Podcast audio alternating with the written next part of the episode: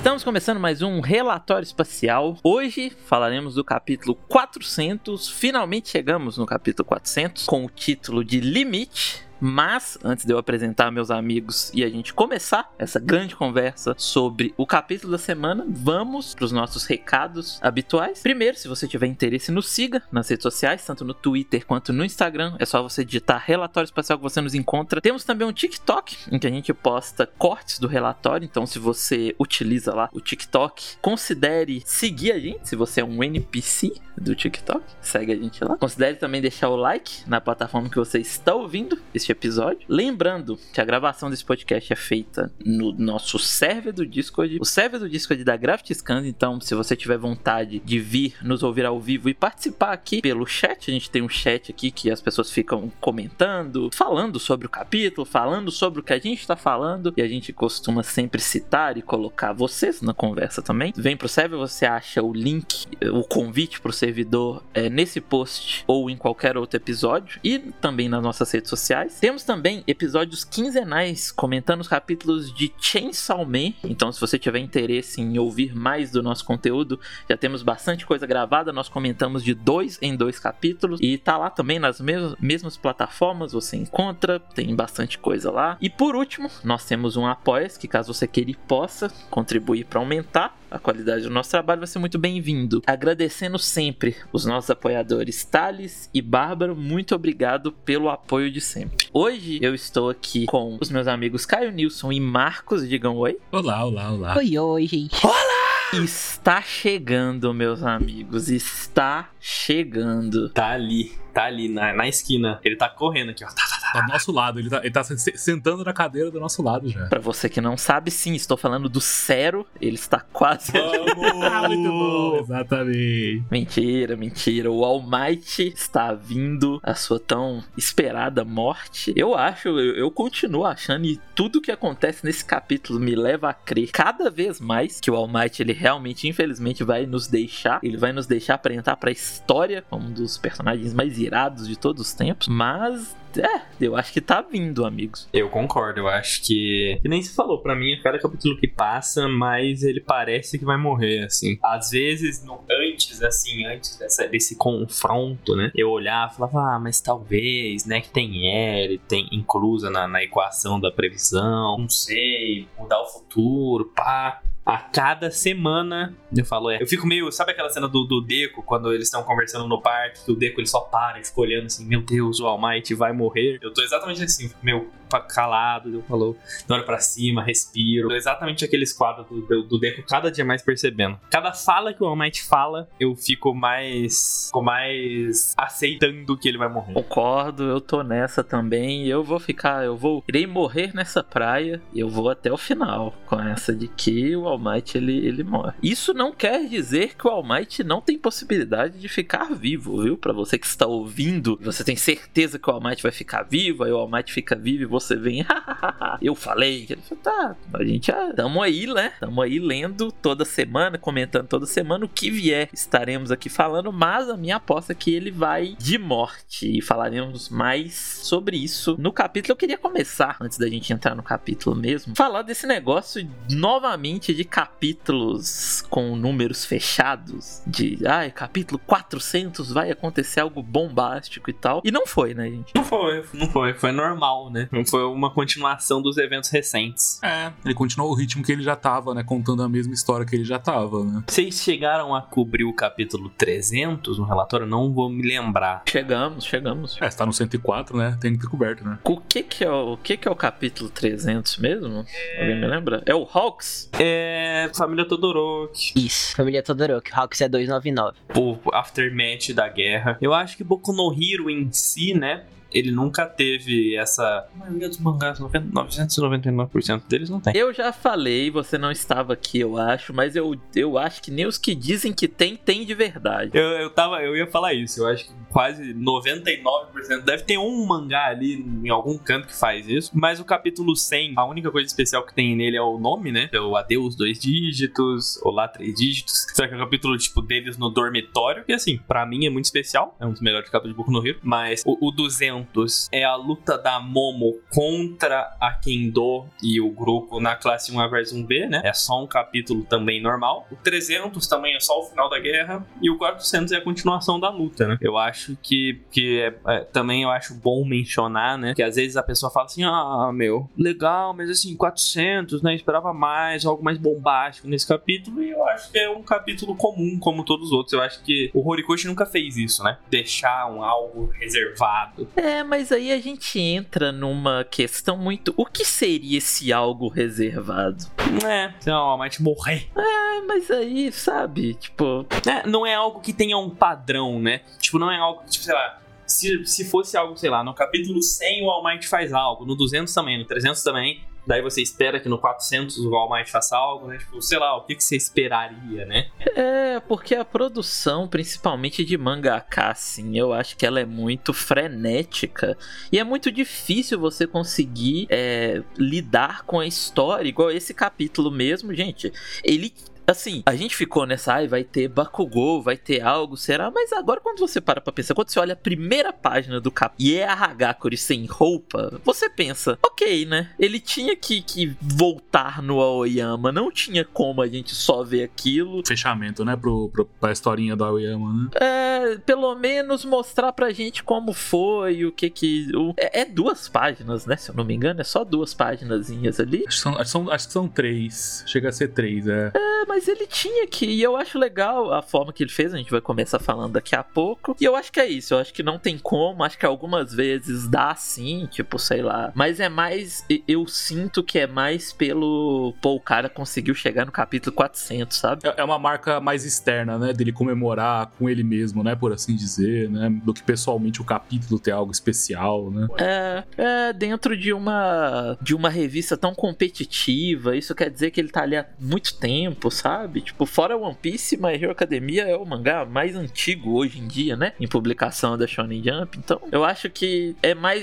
Eu, pelo menos, é, enxergo mais dessa forma. Em questão de história, para mim. Eu, eu falei no, no relatório passado que eu achava que não ia, não ia ter. Eu ainda acho que vai ter algo com o Bakugou, sim. A gente também vai falar sobre isso nesse episódio. Porém, eu acho que esse negócio do 400 aí, se você se decepcionou porque o 400 não foi o capítulo bombástico que você achava que seria, eu faço essa pergunta, sabe? O que que é um capítulo bombástico para você? Sabe? Eu acho que isso é muito relativo, sabe? Talvez esse seja um capítulo bombástico para muitas pessoas, né? Porque aparece o Tartarugas Ninja no final, então, sei lá. Mas, vamos pro capítulo, né? Tá bom de, de conversas paralelas.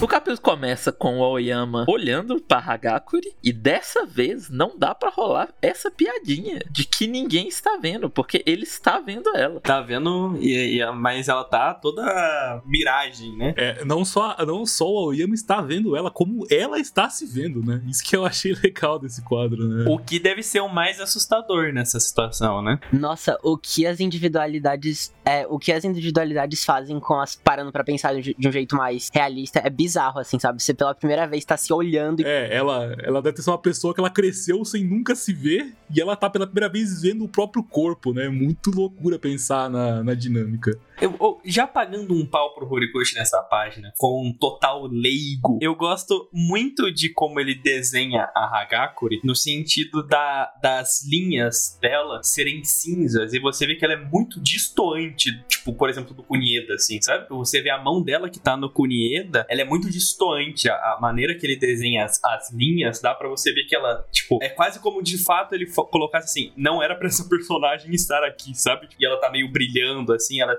as linhas dela são muito diferentes de todo o resto. Eu achei isso muito legal de como ele desenhou isso. Eu gosto, eu gostei bastante desses três quadros ali do lado, que é ela olhando pra mão dela, olhando para baixo e depois olhando pro Oyama, tá ligado? Nossa, uma coisa que eu pensei, tipo, lendo esses três quadrinhos que o Mauri falou pela primeira vez foi, pô, ela tá dando os glitchzinhos, será que ela vai desaparecer e vai ser só isso e tal, mas não, ele continua. Eu gostei muito também, tipo, dele continuar e ter essa interação entre os dois. Isso é uma coisa que acrescenta para eles enquanto dupla também. É, porque até então a gente não sabia se no último capítulo, por exemplo, ela tá aparecendo, era só uma, uma representação visual, né? Do tipo, ah, essa aqui é ela, porém, a, no mangá mesmo, os personagens não estão vendo ela. E aqui ele confirma que eles estão vendo, né? Ou se era só pela luz dele, né? Por estar nela.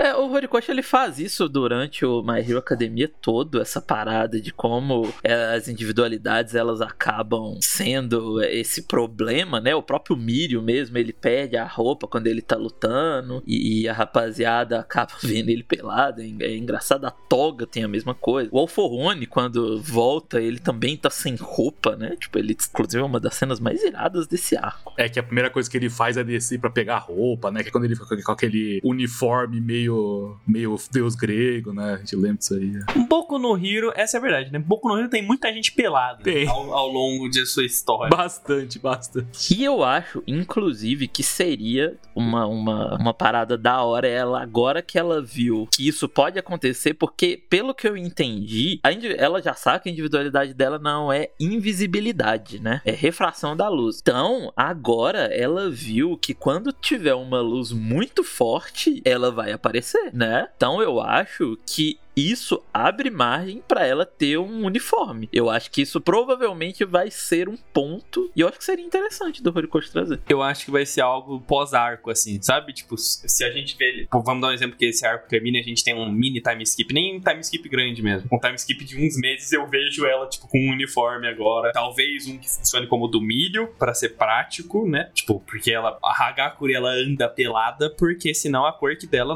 não serve pra bosta nenhuma, né? Tipo assim, se ela usar um uniforme, a cor dela se torna completamente inútil. Eu ia achar legal se ela tivesse meio a vibe do milho, né? De ter a cor que, que, que, se adapta e tal. Então, eu ia falar isso. Será que isso não aconteceu com o milho? Porque a gente tem, porque a gente tem um quadro, eu não sei se vocês vão lembrar, que era o Deco falando que lembrava do milho no festival esportivo. Mas então, o, o Horikoshi, ele faz esse detalhe, né? Que a roupa dele é feita de cabelo. E ele faz esse detalhe de no flashback dele, ele é cabeludo, né? Ele tem o cabelo longo. Ah, é verdade. Então ele vai cortar. Ah, então aqui ele já tá planejando isso, que ele vai cortar esse cabelão aí da, da Hagakure pra fazer a roupa. Ela, nossa, ela vai aparecer de cabelo curtinho, tipo, no terceiro ano, sabe? Se ele fizer isso, se a gente acertar isso aí, parabéns para você.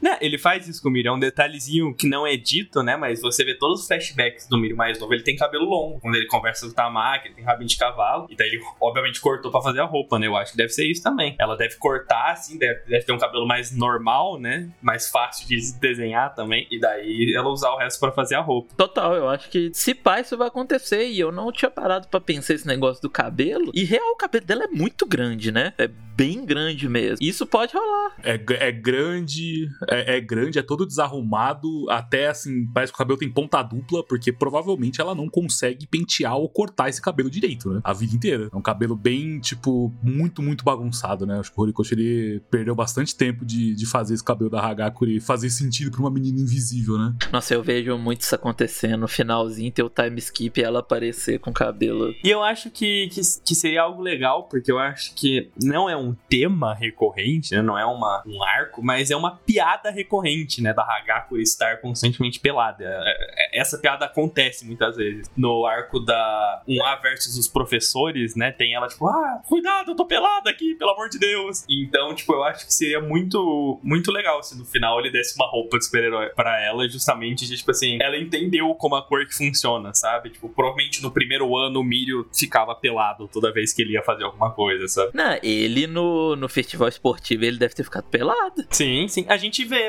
Eu, eu não lembro se no mangá tem, mas eu sei que no anime tem a cena dele ficando pelado com a roupinha da Yui no meio do festival. Pois é, e aí nisso deve ter gerado problema de beleza. Ele não pode ficar pelado. Eu acho que agora é isso com a Hagakure, né? Ok, ela não pode ficar assim, coitada. Ela falando que a invisibilidade era a marca registrada. Vai ter que mudar o nome de heroína.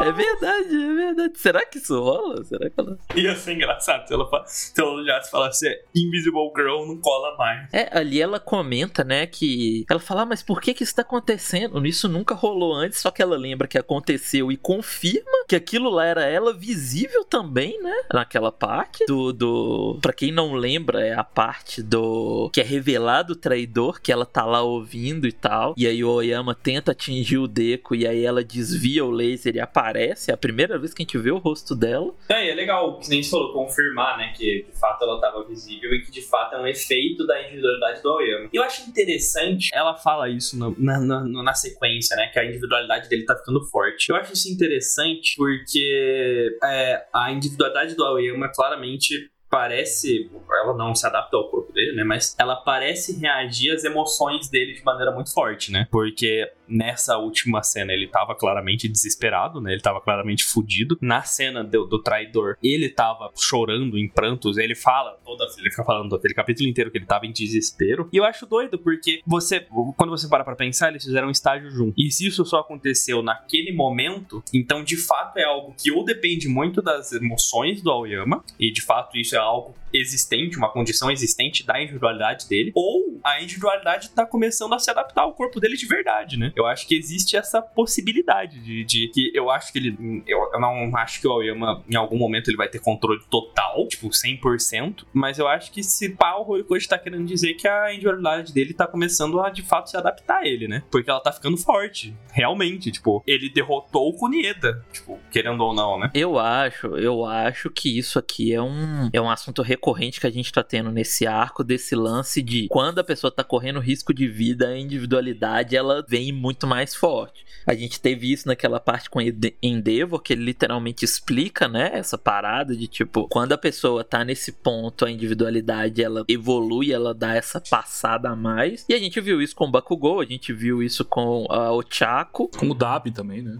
Na luta com o Endeavor, né? O Redestro explica também, né? E- Exato, a gente viu isso com Shigaraki lá atrás, né? E eu acho que isso mostra que é isso que aconteceu com o Oyama aqui. É sobre o que você falou também, tipo, eu acho que essa página é muito legal, porque, assim, a minha interpretação foi um pouquinho mais, assim, em, em relação a ele como personagem, em como talvez, tipo, esse momento agora que ele tá conseguindo fazer isso com a Quirk, seja barrado por conta, né, dele sair da UA, assim. Então acho que é um indício que dá muito grande pra isso, acima de tudo, que, tipo, ele tem capacidade de se tornar um herói cada vez mais forte se ele continuar. Então acho que você relacionar isso, assim, com a evolução da Quirk é algo natural, assim, né? Eu tinha relacionado mais como se fosse uma coisa, ele na UA e tal, e agora a, a Hakaguri reconhecendo nesse momento o quanto ele realmente tá forte, mas eu acho que, que como que o Mauri falou também, pra, complementando você, faz, faz muito sentido ser uma coisa do momento, assim, por conta do risco de vida dele, e, e ela até fala isso nesse capítulo, né? Então acho que é mais um indício também disso. É, não, e eu concordo com vocês, mas eu também penso no sentido de, tipo, é, eu também vejo sendo isso, né, dessa evolução da, da individualidade quando você tá em risco, mas eu me pergunto o quão isso se, é, se diz com a relação do corpo dele com a individualidade, sabe? Tipo, o quão isso também se relaciona nisso, e o quão a- essa adaptação do corpo dele, acho que até meio temática do, do- da, da superação dele com o All for One, da cor que dele tá sendo utilizada pelo All Might pra, de- pra derrotar o All for One, né? O quão essa relação entre ele, o corpo dele e a individualidade também faz sentido nesse momento, sabe? É, falando nisso aí de ele sair da UA, que ele fala, né, que é o último dia dele como aluno da UA, e, aliás, o é engraçado a gente ver o Aoyama agindo de forma séria assim, né? Porque antes de tudo, antes de, de, de falar qualquer coisa, ele pede pra Hagakure manipular mais o raio dele pra que eles destruam e salva, né, os heróis tudo que tá ali, porque tem muito herói. O Fett mesmo ainda tá lá. Ele fala que não dá pra saber se essas plantas vão continuar fazendo alguma coisa mesmo com Koníada inconsciente. É, é, ele fala isso. Ele fala essa coisa de tipo, ah, é, hoje eu tenho que dar o meu melhor porque é o meu último dia como aluno da UA. E o que que isso significa? Eu gostei muito dessa fala porque eu acho que o os sentimentos do Aoyama em relação a tudo que acontece do, tra do traidor, a gente sabe, mas ele mesmo, o, o, próprio personagem, né, deixa, entre aspas, meio de lado pela, pela missão, né? A gente tem o, o capítulo dele conversando com a Aizawa, que desenvolve um pouco mais isso, mas a gente vê desde o começo que o Aoyama se sente muito culpado com isso, né? No capítulo que tem a revelação, ou é no seguinte, eu não vou lembrar, ele diz, tipo, ele diz pro Midoriya, o vilão Yuga Aoyama é completamente culpado, né? Eu acho interessante porque eu acho que é uma mistura de muita coisa, tipo, na conversa dele com a Aizawa, é, o Aizawa fala, né, antes que ele não tem, ele não quer expulsar o Aoyama, mas ele também fala na conversa deles que ele fala, eu não tenho certeza se você consegue, se você vai ficar na UA pro resto da sua vida, sabe? E eu acho interessante porque eu acho que é um sentimento, me parece ser um sentimento do próprio Aoyama de não se sentir não capaz, né? não se sentir, cara, esqueci a palavra,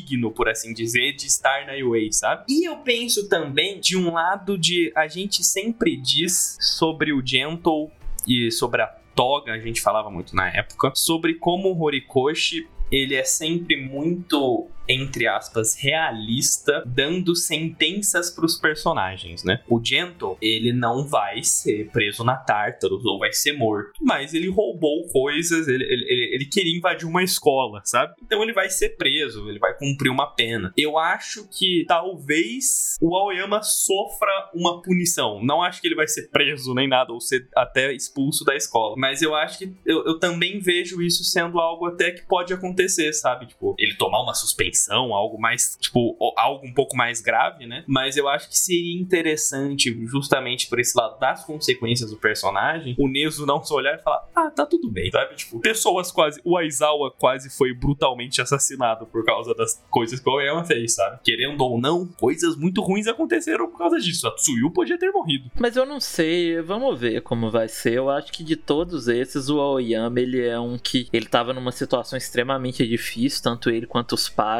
e, pô, vale aí uma. Pro Oyama, sim, eu acho que vale um. Sim, eu, eu, eu sou que nem o Mauri também. Você trouxe isso do Aizawa e eu acho muito interessante, porque uma coisa que me marcou muito nessa parte foi como ele traz essa perspectiva para ele, tipo, você não precisa nem se apegar tanto ao que você vai fazer pela gente ou que você vai fazer pelo, sei lá, se você. Se você ele não iria mais fazer nada pelo Alforan, né? Mas essa dualidade que ele tava de ser a peça central para o plano dar certo. Então eu acho que no final das contas ele teve uma decisão que foi ajudar os heróis. E o que eu penso um pouco dessa página agora é esse próximo passo, sabe? Dele não necessariamente estar tá se apegando muito ao fato do que vai acontecer com ele, mas ele poder exercer o que ainda resta, digamos assim. Tipo, o amadurecimento. Eu acho que é muito sobre o amadurecimento de personagem, assim. Amigo, se o que o Gentle fez não garantiu para ele um, um, pelo menos ali, uma diminuição da pena, ou, ou quiçá ele sair da prisão, pelo amor de Deus, o que mais que garante, então? Aí a sociedade lá precisa ser reformada de novo, né? Precisa de um segundo Shigaraki, né? Ele tem que ir lá e derrotar o Shigaraki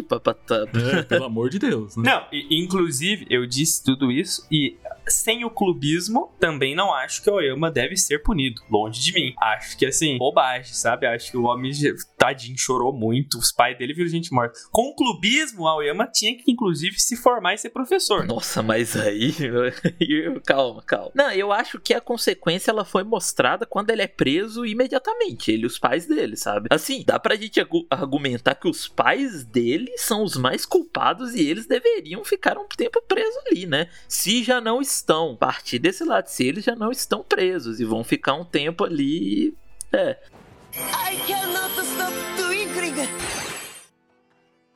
Mas é, muito, muito legal toda essa parte. É como a gente falou bastante já do Yama e como é legal ver um personagem que era um alívio cômico, ele ter essa toda essa partezinha, né? Do... E aí, você tinha falado, Marcos, se você gostou de tudo de como foi e que se aquilo fosse o final do Oyama tava ótimo e tal. E de fato foi a contribuição dele lutinha, né? Mas tá aí, o Horikoshi ainda tá te mostrando mais coisa aí. E, e para mim essa fala do Oyama é uma das provas que a gente vai ter coisas a mais pós esse arco, né?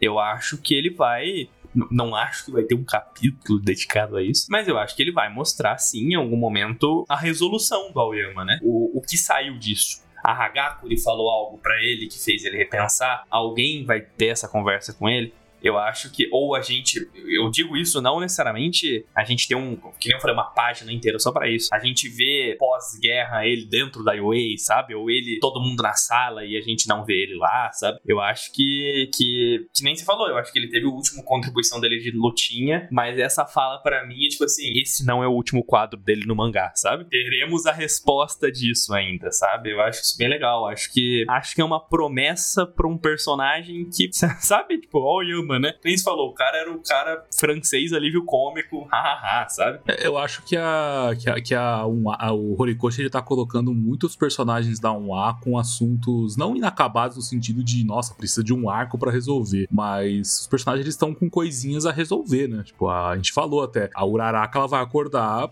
completamente arrasada do fim da guerra, né? De que a Toga morreu. O Deco vai provavelmente ficar arrasado no final da guerra. O Aoyama é um cara que também é ele não vai sair, tipo, ele vai sair com essa coisa de ah, eu preciso ir embora agora, vou voltar a ser preso. Então, acho que tem todos esses assuntos pendentes de todo mundo, né? Talvez, se a gente confirmar, né, o que pode, o que, o que pode acontecer da morte do All Might, o Bakugou vai sair triste de que nunca pediu o autógrafo do All Might, né? Então, tem essas coisinhas que eu acho que o Horikoshi ele vai parar um pouquinho para responder pra gente, né? Como esses novos heróis vão resolver esses probleminhas que eles tiveram com a guerra. Como a guerra marcou eles no final das contas, né? É, e eu, eu, quero muito ver isso do Aoyama. Eu acho que é muito legal isso tudo. Tipo assim, muitas pessoas não lembram, mas tirando o Bakugou, o Aoyama é o terceiro personagem da turma que é introduzido pra gente. Tipo, ele é, é um dos primeiros, assim. A gente, no, no início, isso é, é meio apagado na memória das pessoas, mas no início parece que o Aoyama vai ser meio do grupo, assim. Tipo, durante a, o arco lá da, da bolinha, que eles ficam atirando a bolinha, toda a cena tem um comentário desse menino. Então eu gosto que ele tá trazendo o Aoyama bastante, assim, acho que é um personagem legal de se, de se dizer, assim, de se colocar na história, ainda mais com a coisa do traidor. É, então, eu acho que o Horikoshi, ele tinha uma... Era um negócio que eu sempre me pensava desde o começo da história, em que seria difícil ele me convencer que aqueles 20 alunos ali se tornariam heróis profissionais de verdade, sabe? Eu tinha um pouco disso porque eu olhava e o Oyama era um deles, eu olhava pro Oyama e falava, pô, se tu me convencer que esse cara aqui vai virar um herói da hora, responsável, que sabe o que tá fazendo, parabéns. E ele, e ele conseguiu me convencer. Eu, eu, eu acho que esse arco ele é muito bom por causa disso, que ele faz isso com muitos alunos. Não que eles não fossem, tipo, nossa, então. Não, mas é que assim, eles são adolescentes, né? Eles são jovens que estão fazendo um curso de herói. Esse é o, o propósito original de My Hero Academia. O Horikoshi ele fala que ele que queria mostrar com detalhes como é a origem de um herói, como é aquela, aquele personagem chegando no ponto em que a gente vê, sabe? De que do cara fodão que sabe o que fazer e salva pessoas e tal. E eu acho que ele explora bastante isso com o Deco. A gente vê o Deco, né, tendo que aprender muita coisa, que não adianta só você ser, é, você querer salvar, você tem que aprender como fazer isso, tem que aprender a controlar é, os poderes. Eu gosto muito da parte da agência do Endeavor, em que o Endeavor ensina eles a a ser melhor, a fazer mais coisas, eles veem o Endeavor e é muito, é muito doido pensar nisso, né? Que é o Endeavor é um dos personagens mais falhos dessa história, mas o trabalho dele ele era absurdo, né? Aquele capítulo, o Endeavor ele sai pela cidade resolvendo coisa a cada segundo, velho. Ele passa no lugar, pega um, um, uns assaltantes, já outro ele para um atropelamento e salva uma pessoa e, e, e os alunos tentando acompanhar e ele mostrando que a diferença não é só você ter um poder muito legal, é você saber o que fazer com esse poder, né? Tipo, é você não destruir coisas. Ele fala isso naquele capítulo. É um capítulo bem legal. Eu não vou lembrar um número agora, mas é um capítulo bem legal que ele fala que você não pode ficar destruindo as coisas também com a sua individualidade. Você tem que saber controlar ela direitinho para usar só o necessário, tá? É, é, muito bom. É um capítulo bem legal. E ele me convenceu. A gente viu a Giro entendendo isso, sabe? A Giro, o pensamento dela falando: "Nossa, esse é o Forone aqui, então é isso aqui que o D que a rapaziada enfrenta, sabe?" Cara, se nesse nesse arco eu vi que numa situação de risco o Mineta sacrificaria a própria vida para salvar alguém, sabe? Ok, você conseguiu, sabe? Tem alguns que você, pela própria personalidade, você já vê, tipo a Momo. A Momo, desde o início, você fala: não, ela vai ser uma puta heroína mesmo, sabe? Ela vai estudar, aprender tudo, crescer, vai. Tem aqui. Isso eu acho legal que ele mostra essa diferença entre os personagens, né? Porque na, no último arco, no arco da, da, da Guerra Paranormal, a Midnight, a última coisa que a Midnight faz é confiar confiar no julgamento da Momo e deixa ela no comando, porque a Midnight tá vendo que tá indo tudo pro caralho e fala: Cara, você é a que mais tem condição de fazer isso, lidera eles aí. A gente vê a Momo liderando, né? A gente vê a Momo, tipo, traçando um plano para jogar o. Que é o que salva eles, né? Que é o que salva eles, exatamente. para salvar o, o seda... para jogar o sedativo no, no Gigantomach. Então você vê essas diferenças. E com esse capítulo, eu vendo o Oyama falar: Não, a gente antes tem que tirar todo mundo das plantas, porque tal e tal. Falei, caralho, olha aí, olha esse personagem que era um alívio cômico pensando, tipo, como um herói profissional para resolver a situação, sabe? É, amigo, se prepara, que você falou no começo do relatório, mas se prepara para ver aquele padeiro tendo a puta decisão, o Sato comendo o, o, o bolo e pensando assim, vamos salvar todo mundo! Mas é, é, é, bem legal como ele trata esses personagens e como cada um tem a sua particularidade. Como ele mesmo colocou, como Vlad King disse no começo desse arco, eu gosto que nesse arco ninguém é coadjuvante.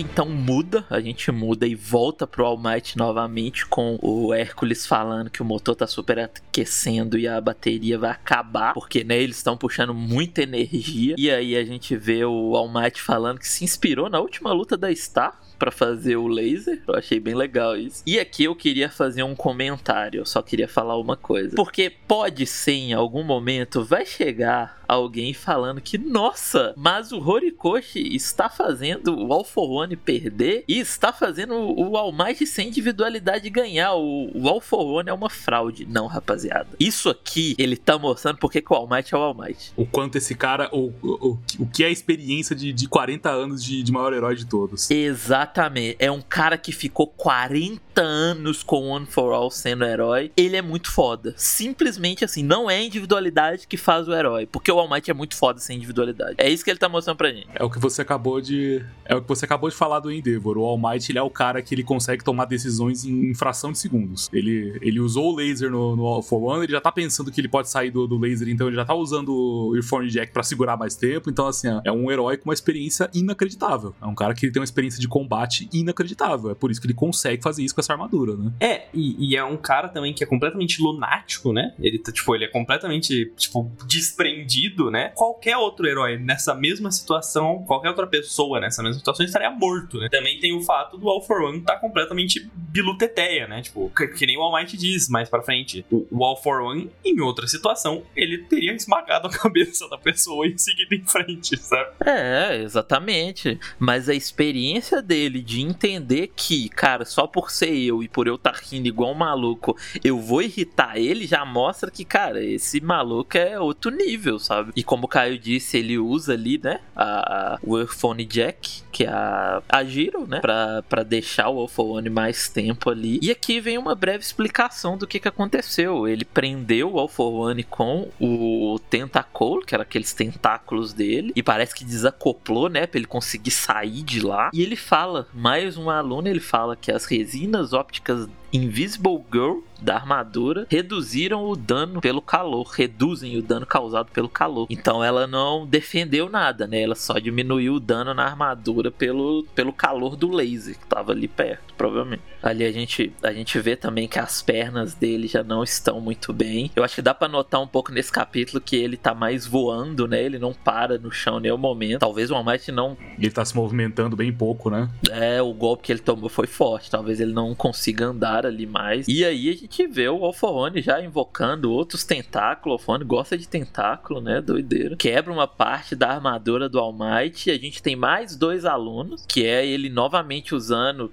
itens de suporte. Para fazer o Wolf One ficar lá parado no laser, ele usa o Create para criar duas bolinhas que chamam esferas de captura Grape Juice. Então aqui é Momo e Mineta. E aqui, amigos, eu tenho eu tenho uma notícia, eu tenho uma notícia. Foi todos os alunos menos um. Isso é de propósito. Faltar o Bakugou aqui nesse ponto é de propósito, tá? Não, não vamos nos enganar. Tipo, comentar como ele conseguiu fazer com todos os alunos, ele fez exatamente o que a gente tinha falado, né? Que ele ia juntar bastante dessas individualidades. E, sei lá, em questão de duas páginas, ele mostrou quatro, cinco pra gente. Então, ficou bem é, distribuído, nada que ele precisasse ficar gritando o tempo todo um ataque para dizer que é de algum aluno. Eu achei bem legal. No final ele conseguiu fazer isso de novo, ficou bem dinâmico, eu acho que é a palavra. Ficou bem dinâmico. Eu gostei bastante de como, de como foi. Eu já comentei isso nos outros relatórios, então não vou comentar muito sobre, mas eu gostei muito como foi muito diferente como ele usou cada um, sabe? Tinha alguns que era junto, alguns que era separado, tinha uns que era mais conceitual, assim, sabe? E a maneira que ele colocou foi muito diferente, foi bem diferente para cada aluno, assim, tipo, o Sato era perna, daí tinha uns outros que era braço, tinha uns que era só, tipo, o do Shoto, por exemplo, era só um negocinho.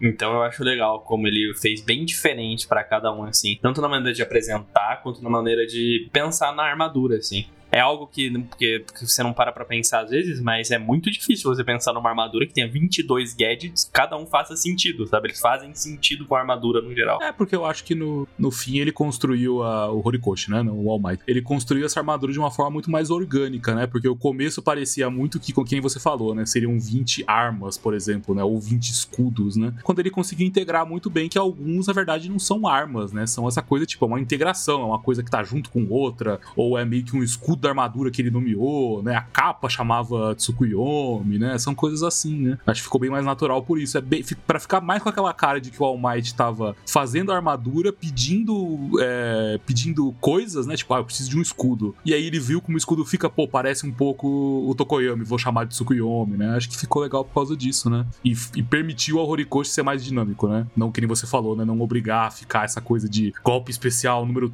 17, né?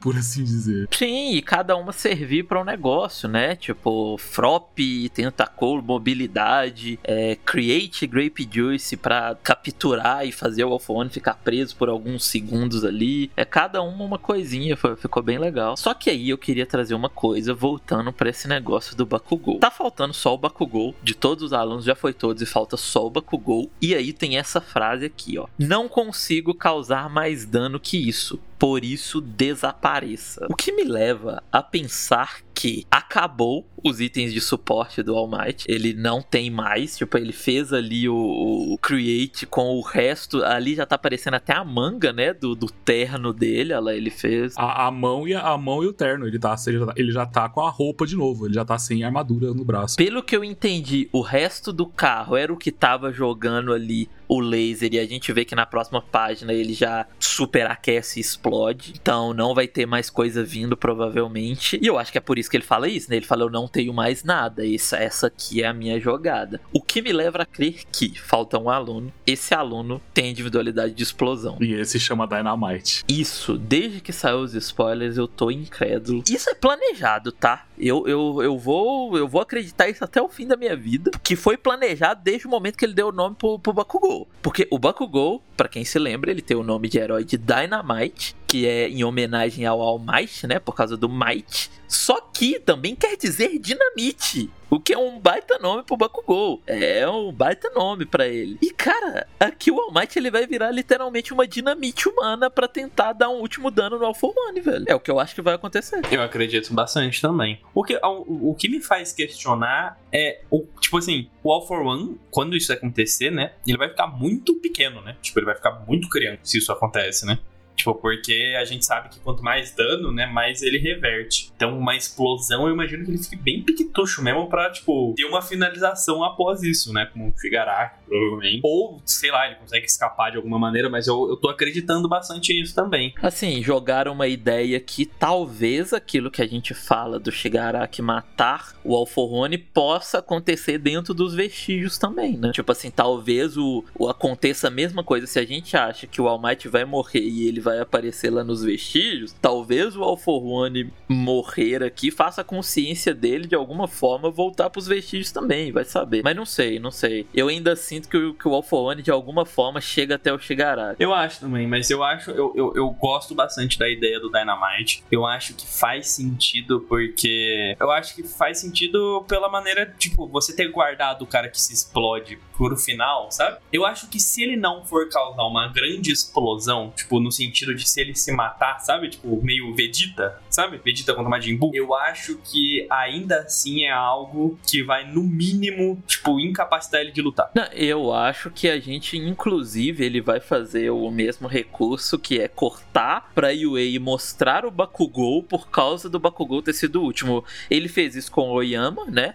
A gente viu que ele ia usar ah, o Oyama, o, o item de suporte que faz referência ao Oyama. E aí a gente teve o corte pra luta do Oyama. Eu acho que vai acontecer a mesma coisa com o Bakugou aqui agora. Ele vai falar alguma coisa do Bakugou, a gente vai ver o Bakugou aparecendo, é, sei lá, talvez seja o Bakugou dando um sinal de vida, né? Mostrando que, cara, o que o Ed, a cirurgia do Ed Shot deu certo e ele, ele está voltando, ele vai ficar fora de. Ele tá estável, pelo menos, né? É, é que assim, o Bakugou, pra ele ficar estável, ele tem que pelo menos dar sinal de vida ali primeiro ainda. Então, Eu, eu acho que pode muito rolar. Você, você falou durante a semana inteira disso aí, né? De, de a gente ter esse capítulo do. De algum momento o All Might se explodir, né? E talvez ele vá. Aí sim, né, Marco? Ele ser um pouquinho mais shounen, né? E gritar Dynamite, né? E talvez o Dynamite final dele acordar o Bakugou, né? Entre aspas, acordar o Bakugou, né? Claro que a gente talvez tenha antes, né? Tipo, sei lá, o Mirio com o Bakugou no colo, levando ele pra um lugar e, e ser meio que assim, né? O, o All Might gritando e explodindo e o quadro seguinte ser o Bakugou de olhos abertos, né? Pra mostrar que meio que assim, o All Might meio que chamou o Bakugou pela última vez antes de morrer, né? é, é um link mais temático do que literal, né? Tipo, Sim, com certeza, claro, né? Tô dizendo exatamente de temático mesmo, né? Mas vamos ver, né? eu acho que vai acontecer, eu acho que é isso. E, Inclusive, numa, num, num comentário do, do que será ou não o Dynamite, eu acho que se não for uma, uma auto-explosão, vai ser baseado, sabe, o- quando o Bakugou ele usa a individualidade sem a manopla, que ele machuca muito o braço. Talvez, talvez. Eu acho que se não for isso, se não for a explosão, ele vai ser meio Midoriya no começo, assim, sabe? Ele vai usar essa grande explosão meio ape shot, assim, tipo assim, perdi os braços, perdi as pernas, não tem mais o que eu posso fazer, sabe?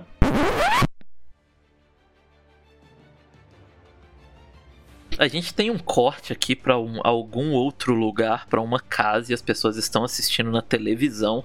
Inclusive é uma televisão de tubo. Eu, eu, eu quero trazer um questionamento. Quero trazer um questionamento antes de. Presume-se que o que esteja filmando ali é o Hércules, né? Porque a gente tem a conversa do All Might com o Tsukauchi, ele fala pra o Hércules gravar. Como isso tá passando na TV? Quem que tá fazendo isso passar na TV? Foi ela brava? Foi, foi. Mas foi ela brava, você tá maluco? Apareceu ela brava fazendo isso, é. Eu não lembrava disso ser pra TV. Não, é que eu acho que acontece o clássico, tipo, está acontecendo essa parada aqui, a TV pega e começa a passar, sabe? Live stream ao vivo, está acontecendo. Tá... É, negócio meio hacker de filme, né? Tipo, ó, apertou o botão. Prau. Não, é até mesmo assim, a emissora tá vendo que isso é uma grande notícia que está passando em alguma live e bota na televisão. Aquela parada também meio, tipo, ó, meio espetáculo. né? Oh, meu Deus, o que olha do outro lado do mundo. E aqui, cara, é, um- é uns detalhes muito muito foda que o Horikoshi coloca, que a gente vê um menino é, perguntando, eu, eu presumo que seja pra avó dele ali, né? Quem é aquela pessoa de armadura? E ela fala que ela não sabe e que ela não entende sobre esses heróis. E ele pergunta "Ah, o que, que vai acontecer se ele ganhar ou se ele perder ali. Tipo, como que isso afeta a nossa vida? Como isso afeta o Grêmio, tá ligado? Eu sabia que ia vir isso. Eu sabia. E aí ela fala: ah, isso aí tá acontecendo num país muito longe que o que acontecer aí não vai afetar a gente, não. E aí ele fala: ah, beleza. Só que aí a gente vê e aqui, cara, é masterclass de, de narrativa visual, viu? Tipo, que é o menininho assistindo e juntando as mãos. Eu fiquei pensando bastante do tipo, caralho, que, que bonito, sabe? Isso aqui, o que que isso quer dizer? E na minha interpretação quer dizer que, tipo, como isso é universal. Como o All Might, ele é essa pessoa universal que, assim, você não precisa saber quem ele é, você não precisa saber pelo que ele tá lutando, mas pra você ver o esforço dele, já te compra e já te faz torcer por ele. Tudo aquilo que, ele, que a gente viu ele falando pra Nana no em alguns capítulos atrás, ele, é, é- ele conquistou de verdade. Sociedade, né? Ele conquistou, velho. Isso é foda. É muito foda, é muito foda. Eu, eu pensei, na, eu pensei nisso aí também, eu achei muito foda. Ele, ele é um cara que você naturalmente você quer torcer pela vitória dele, né? Ele consegue te atrair nesse. O carisma dele é tão grande que ele te atrai desse jeito, né? É, e eu acho até também do negócio de ser um lance meio Davi versus Golias, sabe? Um lance de um cara muito poderoso. Sim, sim, é. Essa luta tem isso também, né? É, versus um outro que tá ali se desdobrando para conseguir fazer algo e tal. É, é, muito forte, é muito forte isso. Muito legal o fato da gente ter, tipo, a camada de All Might, né, fortão do início, e a gente entendendo de cara já no início do mangá o quanto esse afeto que as pessoas têm por ele é muito sobre tudo do que ele é, sobre ele ser forte, é sobre ele ser carismático, é tudo que ele conseguiu conquistar também enquanto herói na posição que ele tem, fora brigar com o vilão, sabe? Então isso é muito legal. Aí você tem Camino, tipo, que é uma queda, mas ao mesmo tempo as pessoas, tipo, nunca deixaram de gostar. E eu acho como o Horikoshi, ele é muito esperto nisso que o Mauri disse, de fazer essa transição de país e mostrar esse outro lado dele, que não é o, o, o All Might é conhecido pelo pessoal do Japão, mas que ainda assim consegue empolgar uma, uma, uma, pessoa que tá vindo na televisão. Isso é muito legal. E você me fez pensar numa coisa que tem um tempo que eu queria falar, mas eu nunca achei é, a oportunidade, que é uma coisa que tem muito tempo que aconteceu e eu e como a gente, é aquilo que a gente sempre fala, a gente não tem tanto é, conteúdo feito por, de My Hero Academia, eu acho que ninguém nunca falou isso. E eu acho muito legal como o Horikoshi ele foge de uma de uma armadilha muito fácil, que é você ser é, tentar ser edge, tentar mostrar como é um, uma parada séria e adulta. Eu lembro até hoje e, e para você ver, eu, eu acompanhava na época a luta de Camino e eu lembro que ver o All Might ficando magro naquela luta me fazia pensar assim, putz as pessoas vão ver o All Might magro e vão abandonar ele. Vão falar assim, tipo, putz, esse cara aí, que farsa é essa? O cara era uma farsa e não sei o que. Ia começar as críticas. Uhum. Sim, e eu lembro de ver os. Eu lembro de virar a página, ver os comentários, as pessoas falando, ah, ele tá diferente, mas ele ainda é o All Might. E todas as pessoas torcendo por ele, mesmo vendo ele naquela situação e naquele visual que eles nunca tinham visto. E eu falei, pô, olha que foda, sabe? Isso entra muito numa coisa que a gente já falou, que é essa coisa que o Horikoshi ele aposta é, em que a sociedade ela não está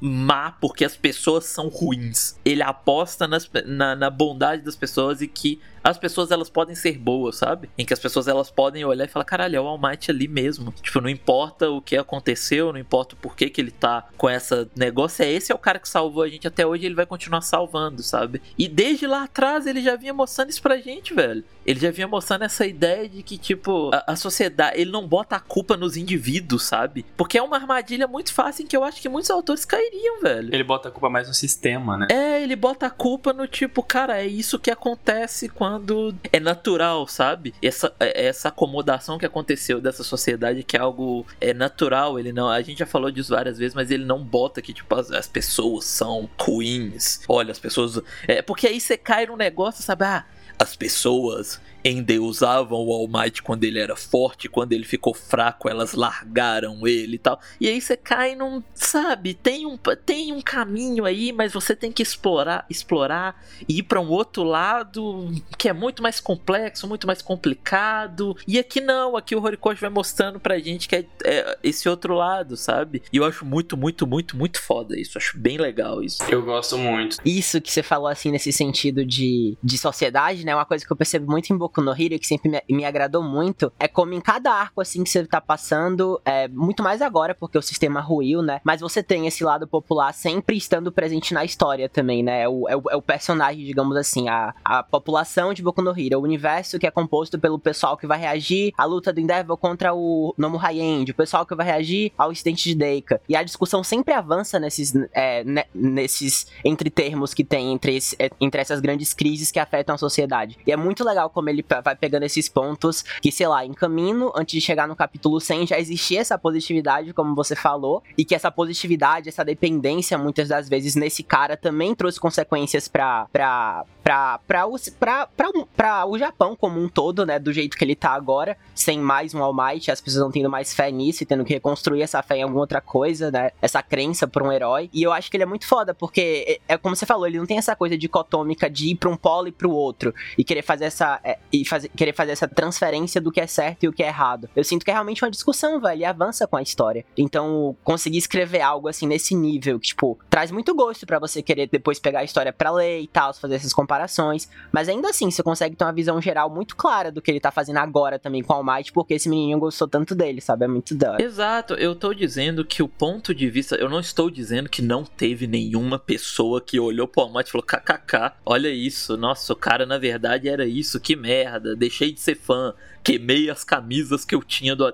Assim, que essas pessoas existem, a gente sabe. É tipo no nosso mundo, a gente sabe que existe gente assim. A gente sabe que existe pessoas assim. Eu só acho que a mensagem que o Horikoshi ele quer passar com isso tudo é, é te falar que, cara, beleza, existe gente ruim, mas existe gente boa também, sabe? E eu acho muito legal a maneira que ele escreve isso e, e ele faz isso nesse arco inteiro, né? A gente vê a menina da Filipinas rezando pelo Endeavor também. Eu acho um, um negócio muito legal, principalmente pra gente eu acho que isso, isso é um sentimento ainda mais pra gente do que pra, pro público do Japão. É que você se sente esse menino. A gente tá do outro lado do mundo, lendo essa história do outro lado do mundo e a gente tá torcendo pelo All Might, sabe? Eu acho isso muito legal. Tipo, é, é algo meio. A gente, nós aqui, somos esse rapaz, sabe? A gente é a moça da Filipinas. Eu acho isso muito legal. Eu acho. Eu acho até muito interessante como ele, ele traz esse discurso até realista, né? Da moça falando, ah, não vai acontecer nada. Não interfere na nossa vida. E de fato, né? Não interfere. E antes da gente seguir pra frente, quero trazer um questionamento para vocês. Que eu tava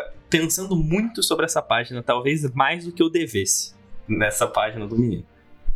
Mas eu tava pensando pelas maneiras é, que ele utilizou esse recurso nesse arco, que ele vem utilizando esse recurso desse arco. A primeira vez que a gente vê o mundo reagindo é no capítulo 384, o capítulo da repórter, o capítulo que a gente tem as folhinhas pela primeira vez. E quando saiu o spoiler, quando saiu essa cena, eu comecei a pensar um pouco sobre isso e eu comecei a rele eu reli um pouco essas partes que mostram as folhinhas e tal. E eu comecei a pensar que em Boku no Hero, ao longo dos seus 400 capítulos, a gente teve dois momentos onde o número 1 um lutou.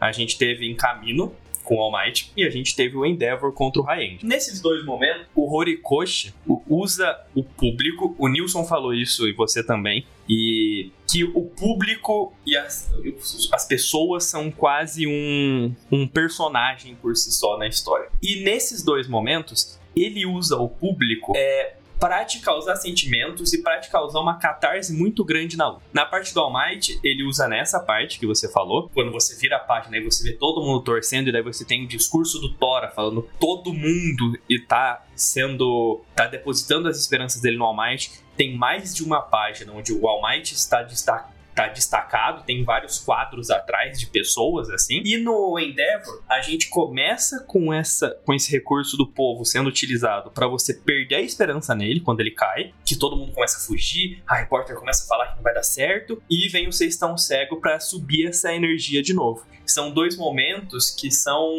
são momentos para você se empolgar como leitor, né? tem aquele, aquela página muito icônica do Vença All Might, do, do, do Deco do Midoriya, do Seis Tão Seco também é bem icônico. E eu tava pensando isso mais num, num, numa parada meio da história daqui pra frente. Eu tava pensando que nesse arco ele vem utilizando muito isso da folhinha e muito isso de mostrar o mundo. E ele começou a usar isso agora que começou a engrossar o caldo, sabe?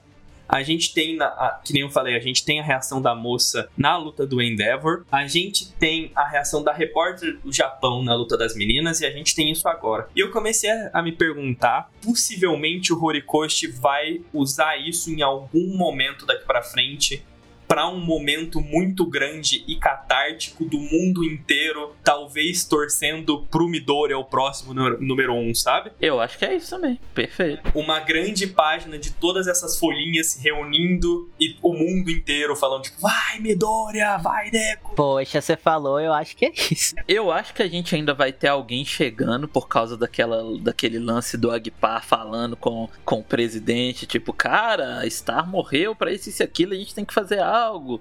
Então eu acho que o pessoal de fora ainda chega em algum momento é, para fazer algo, sabe? para dar um, um suporte para algo a mais. Então, pô, legal. Eu acho que é isso mesmo. Eu acho que é isso mesmo que você falou. Vai ser pro, pro D. Eu, eu acho bem legal isso. Eu, achei, eu comecei a pensar muito sobre isso. Porque eu acho que essas folhinhas também vão servir em algum momento, talvez, pra, um, pra uma cena mais é, visualmente até catártica, assim, algo grande, assim, de fato, do mundo inteiro está vendo. E eu acho que, que reflete muito no discurso da, da, da repórter, né? Seja vitória ou seja derrota, eles estão assistindo, então acho que ele vai usar isso muito na vitória, para engrandecer tudo, assim.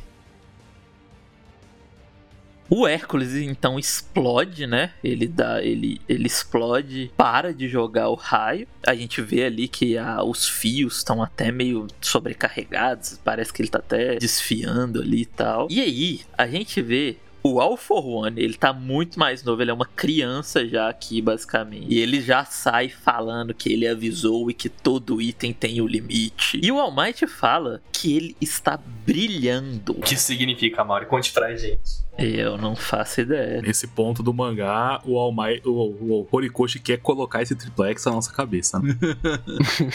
assim, para quem não sabe porque nós estamos em choque ou não se lembra, a primeira pessoa que é mostrada a ter uma individualidade era o bebê que brilha, né? é, chegou assim, eu fiquei em choque também. Na primeira página do primeiro capítulo. Nascido na China. Então, aí o Alforone voltou, o Alforone que é uma criança e ele está brilhando. E aí a gente tem que lembrar que o Rewind está afetando a individualidade, só que ele só ganha individualidades novas. Ele não perde aqueles, né? Aqueles. Aquele tinha, né? Tinha, ele tá acumulando mais e mais. É, por exemplo, esse Alforone criança, ele pode simplesmente usar as individualidades que ele tava usando lá em Gunga pra, pra destruir as pessoas. É isso que faz ele tão perigoso e tão forte. O Hawks fala isso, né? Fala, putz, o Rewind tá te fazendo voltar e ter nova individualidade, mas não tá sumindo com as que você devia ter. E aí, o All for, esse All for One criança, ele viveu há muito tempo. A gente tem que lembrar que o All for One, ele tá desde o começo, né? Ele tá desde o começo. É dito que ele foi a primeira pessoa que organizou as coisas depois do surgimento do paranormal e tal. E cara, eu acho que é a junção de ele estar brilhando, ele ser uma criança e provavelmente essa individualidade ter voltado agora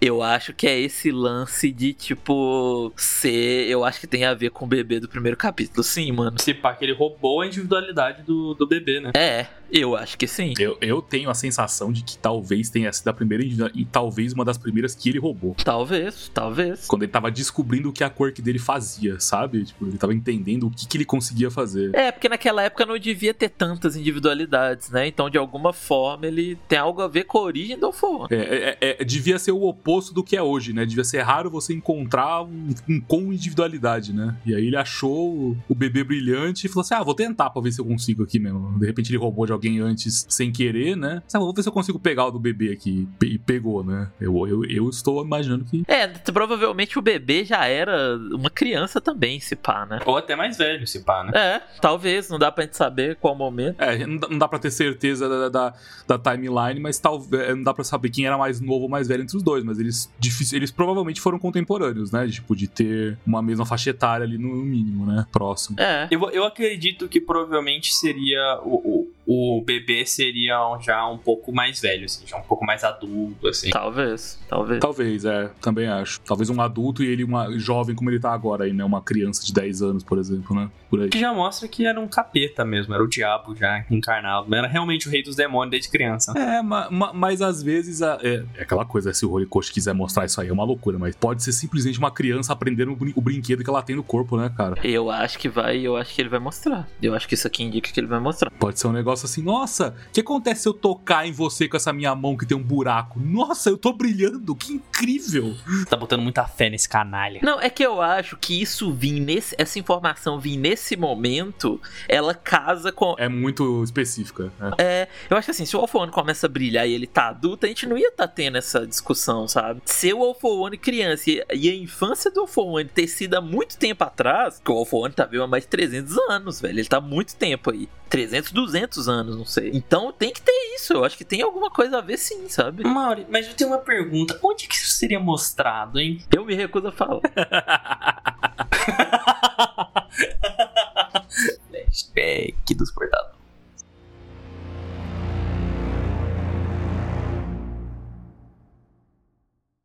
Aí a gente vira a página e o All congela, ele não consegue se mover. Ele até fala, ele pensa, né? Tipo, eu não consigo me mover. E aí, meus amigos, temos ele, Tartaruga Ninja.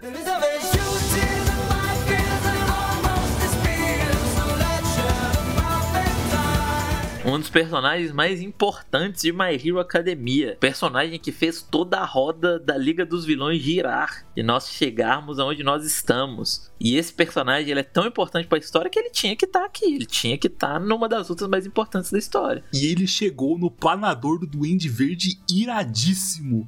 E é o tem que lambeu um pedaço de concreto que tinha sangue do Alforone e paralisou ele. Parabéns, viu, Horikoshi? Parabéns. Parabéns. E parabéns pro, pro Sten chegar na luta, na luta contra o All for One falando que todos têm sangue vermelho. O cara é muito bom. Cara, muito bom. Muito, muito, muito bom, velho. Essa evolução, esse recaldo do personagem perfeito. É muito importante mencionar o flashback que aparece do All Might. Porque a gente tem todo aquele capítulo 326. Voltem, releiam aquele capítulo. Que é o, o do Sten com o All Might na estátua. E o Sten fica o capítulo inteiro perguntando quem ele é. Inteiro, inteiro, inteiro. Fala, você não é o All Might, você não é o All Might, você não é o All Might. Porque ele fala que o All Might não é daquele jeito, o All Might é um herói. E nessa cena ele fala, vai, All Might. Ele reconhece ele. É ele. E, e, é muito foda. É a mesma fala que os meninos têm lá em caminho é muito foda. Não, não tinha. Que nem o Mauro falou, não tinha como ele não estar tá aqui nesse momento. Era impossível você finalizar essa luta sem Sten. Sem esse reencontro. E, e, ele reconhecendo o All Might como um herói. É quase o Gran Torino com o Deco, né? Naquela parte do. do, do qual o seu nome? Tipo. Porra, muito foda isso tudo. Ele, ele fez um, um, um, arco de All Might com Sten do nada, assim. Não, não podia ser melhor, né? Pô, e é um capítulo que define muita coisa para o que o All Might tá, inclusive nesses momentos atuais da guerra, sabe? Tipo, o, o turn point que ele teve de dizer, tá, agora eu sei o que eu quero fazer, que é não ficar para trás, né? Ajudar o pessoal, é por causa do Sten. E, tipo, eu não sei se dá para chamar de relação de irmandade, assim, essa coisa, mas, nossa, tipo, para mim não dá mais para não relacionar esses dois personagens no quesito atual da história, assim. Eu acho que sempre teve essa relação clara, mas agora que finalmente aconteceu, assim, né? De. Na verdade, já tinha acontecido, né, antes, mas agora agora, que tem esse entendimento. E o All Might, ele basicamente, tipo, ele não ficou surpreso, ou ele se. Tipo, ele literalmente só continua, sabe? Porque ele sabe o que, o que isso significa, sabe? Ele sabe quem fez isso. Eu acho que é o Horikoshi usando a narrativa de um jeito tão sutil que anima a gente por conta disso, sabe? Da, da gente já entender so, sobre o que isso se trata. E é, é, muito foda, velho. Nossa. Não, mas isso aqui é um payoff que, que eu, eu, pelo menos, eu tô esperando desde o arco do Sten, ô Nilson.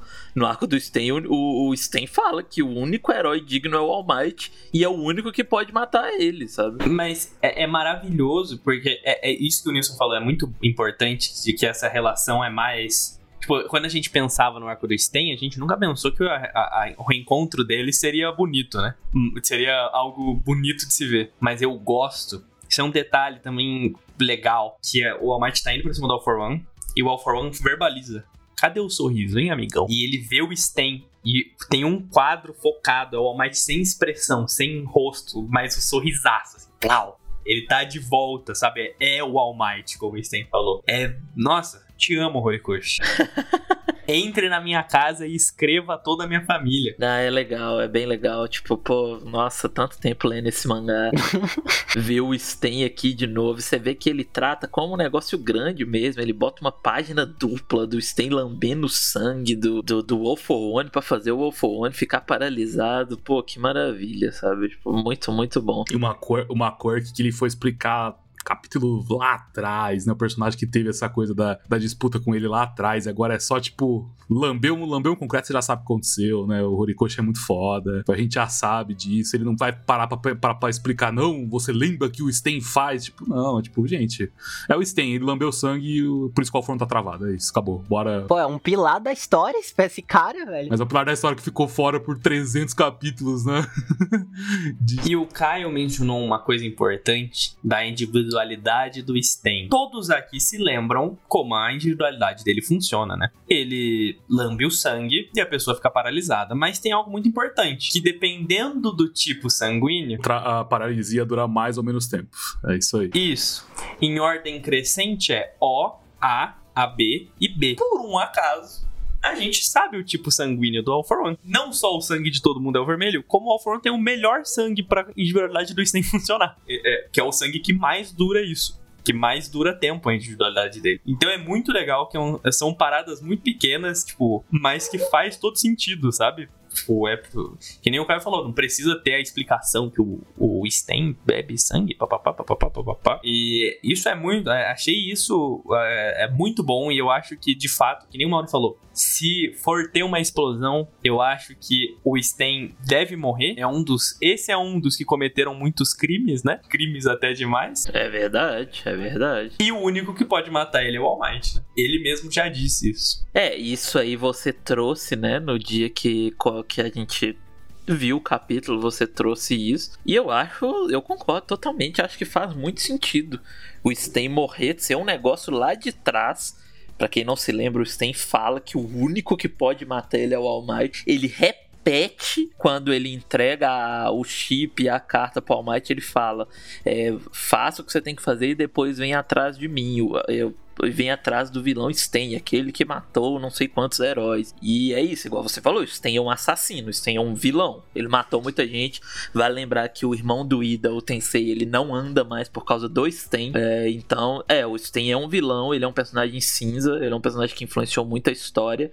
É, em todo esse tempo, ele influenciou muitos personagens. A gente tem o, o Spinner, que é um, um personagem que faz cosplay do Sten, porque viu o Sten na televisão. E é muito legal como o Horikoshi usa isso de influência, né? Que se o All Might influencia, influencia os vilões também se influenciam. Mas é, o, o, que eu, isso aí que o Marcos falou, eu, eu, concordo. Eu acho que vai rolar pra cacete, velho. Querendo ou não, sendo a, o, o alto sacrifício, né? A explosão ou não, eu acho que o próximo golpe vai ser devastador. Eu acho que o Sten vai. Se o All Might não for, o Sten vai. Total, total. Eu acho que vai os dois ainda. Eu, cara, eu não consigo desver o negócio do All Might aparecendo os vestígios. É algo que tá na minha cabeça tem muito tempo aquela maldita frase da Nana, aquela maldita frase. E apareceu o vestígio do, no capítulo anterior, pô. O Horikoshi pôs o vestígio sentindo o All Might. Isso é loucura demais. Não tem como mais. Não tem como. É, é. É que eu não sei como eu vou reagir com o All Might encontrando a Nana de novo, mano. Eu vou. Vai ser muito bonito, velho. Vai ser bonito demais, vai ser bonito demais. Se uma coisa que o All Might merece é isso, sabe? Vai ser muito bonito. Gente, é a mesma coisa dele reencontrar a mãe dele que morreu. Você tem noção disso? É muito grande o um negócio desse. E, pra, e, pra, e, até pra Nana é importante, né? A Nana poder falar com o All Might de novo, pô. Eles são, eles são uma dupla de personagens que teve uma interação muito grande que foi interrompida pelo All for One. O All for One interrompeu uma. Quem você falou, é uma relação de quase de pai, de, de mãe e de filho, né? É, ele também interrompeu a Nana cuidar de uma pessoa que ele amava, né? Que ela amava, né?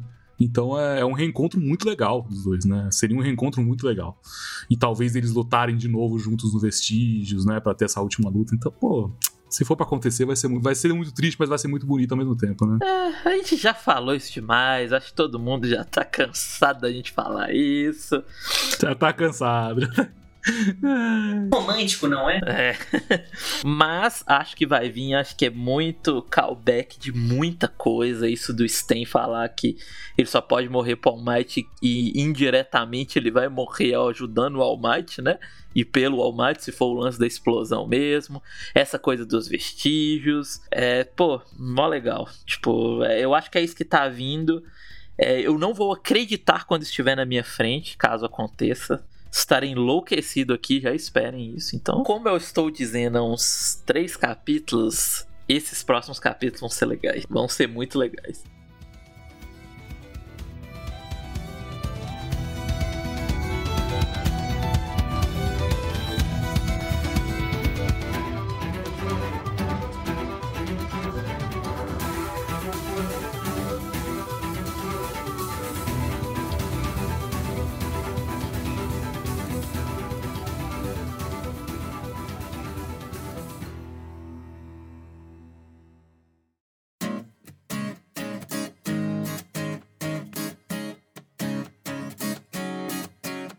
Então é isso, pessoal. Chegamos aqui ao final de mais um relatório. Espero que vocês tenham gostado. É, agradeço se você ouviu até aqui. Agradeço ao pessoal que está aqui também é, com a gente hoje. Hoje a gente gravou um pouco mais tarde.